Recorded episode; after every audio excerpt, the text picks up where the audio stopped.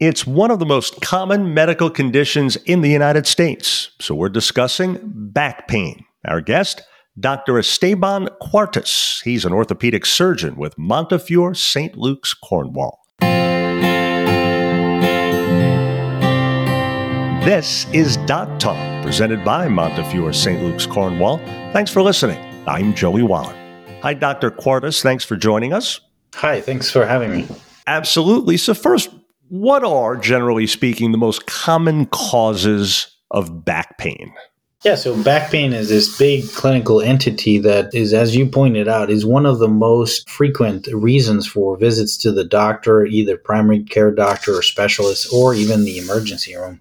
It's an extremely common clinical problem, and the causes are very varied, ranging from benign causes to sometimes benign and unexplained and poorly understood causes to more specific causes such as disc herniations or arthritis or scoliosis or more serious diagnosis like cancer or infection. So, that being said, how often would you say, from your experience, back pain is caused by quote unquote mitigating circumstances like lifestyle, diet, things that are somewhat within a person's control themselves? Yeah, so the largest block of patients that have back pain have what we can eventually term non-specific back pain, either acute or chronic. And the non-specific is just a terminology that we use really to specify that there's no specific diagnosis such as a disc herniation or stenosis or other more significant clinical problems that are causing it. So the vast majority of cases fit into this non-specific back pain, which also helps us understand that it tends to have a benign behavior. It tends to go away on its own to a certain extent. It tends to respond to anti-inflammatory medications, sometimes muscle relaxants, and it is usually very responsive to physical therapy as well. And speaking of which, actually, I've had lower back pain in the past that has in fact gone away after not too long of a time. In part, I suppose, at least due to the fact that I went for physical therapy. And the cause was that I was diagnosed with tight hamstrings. So there's actually an important connection between your legs and your back in that instance, right? Yeah, there's a very interesting balance that happens between the legs, the pelvis, and the lower back and we actually term that the spinal pelvic balance. And involved in that balance are the hamstrings, and when they're too tight, they don't allow the pelvis to move normally, and that has an impact on the lower back, for example. Same thing goes for the hip capsules and also for the lower back muscles and the lumbar stabilizer muscles. And if you're not in shape, generally speaking, that certainly opens you up to a better chance of having back pain, doesn't it?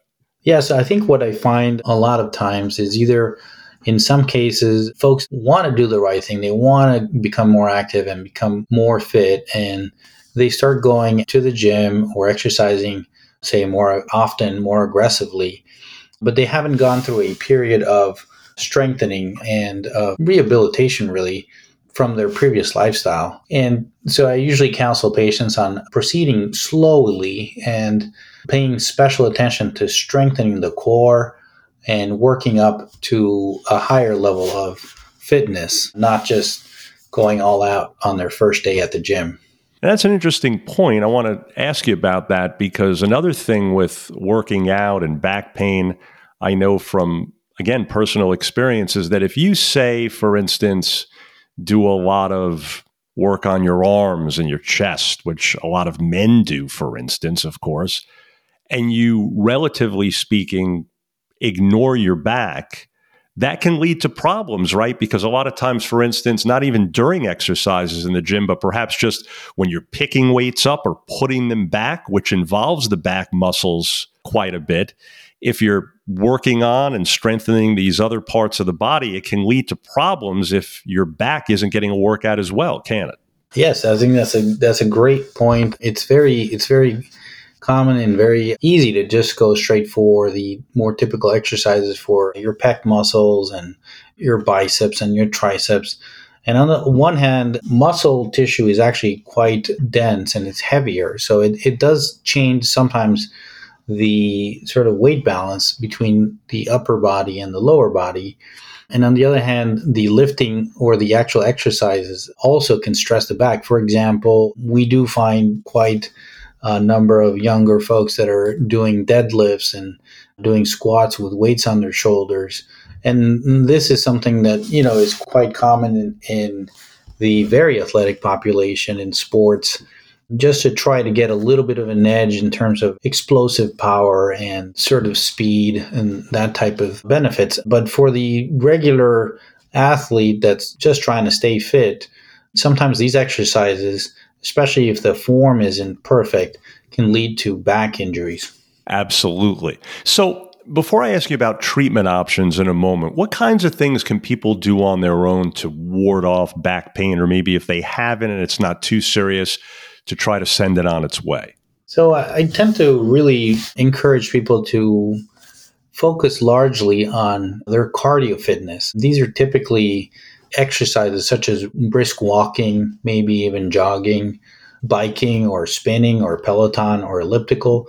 These are more complex movements. And I think that focusing on that as a large part of your fitness routine sort of balances the muscles out and avoids focusing too much on, say, for example, building up your pecs or building up your, your biceps, which can lead to sort of an imbalance in the strengthening. So I tend to encourage a big portion of the exercise routine be dedicated to the cardio and then specifically strengthening certain muscle groups as necessary. And whether it's in the gym or just in life in general, when you're lifting something heavy, maybe taking something out of your trunk, carrying something up or down stairs, what have you, how important, Doc, is it to, as they say, lift with your legs as much as possible to relieve that back strain? The basic three rules for lifting is number one, bend at the knees, don't bend at the waist. When you bend at the waist, say to pick up something from the floor or a weight from the floor for that matter, if you bend at the waist, the length of the waist and your torso all the way to your arms becomes a force multiplier, like a lever arm. And so it multiplies the force that your lower back feels. Second rule is don't lift and twist. And that goes back more towards the discs in between the bones in your spine are not very well suited to the twisting motion. They're more suited to compressive forces. So they can take a load as long as the load is applied evenly and carefully, but they're not well suited to a loaded twisting motion. And that can lead to disc tears or annular tears, which are the preface to a disc herniation. The next rule is don't hold heavy things far away from your body. And that's also for the same reason, for example, that we don't want the lever arm to multiply the forces that your lower back feels. And that goes for some gym exercises, that goes for lifting, for example. I see this often with young moms and dads lifting baby equipment that is large and unwieldy, and you're really holding it far away from your body. And then the final rule, which is sort of a corollary rule, is when something's very heavy, use your brain as well to lift. What I mean by that is use machines, use help, use rollies, rolling tables. Just think about it before you go at it and try to lift something by yourself. Yes, yeah, some of the best moving people that work for moving companies that come and move your heavy furniture in your house they're not necessarily the biggest, strongest guys, but as you say, they know how to use their noggin to move things wisely, right? Yeah, like moving pianos. That's quite a complex thing.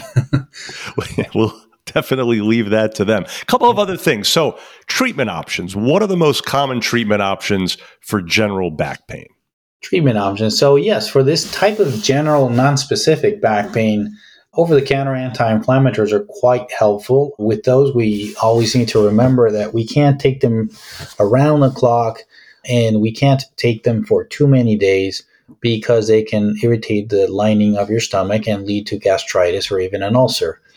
Also, certain patients that have, for example, hypertension or kidney problems need to be aware because they can increase your blood pressure and they can also hurt your kidneys. Tylenol is a different type of medication. It can help with pain, it's analgesic, but it does not have that noxious effect on the stomach or the kidneys or your blood pressure. So, for some patients, that may be a good choice for an over the counter medication. And the second sort of mode of treatment that is quite helpful for these patients is physical therapy. Sometimes the first thing the physical therapist does is they do an assessment and they assess where this patient is at, how well they understand their body mechanics, their level of fitness, their spinal balance, and all these points help tailor a course of physical therapy for them. Well, folks, we trust you're now more familiar with back pain. Dr. Esteban Cuartas, thanks so much again. And for more information about their orthopedic services, please do visit montefioreslc.org. Again, that's montefioreslc.org.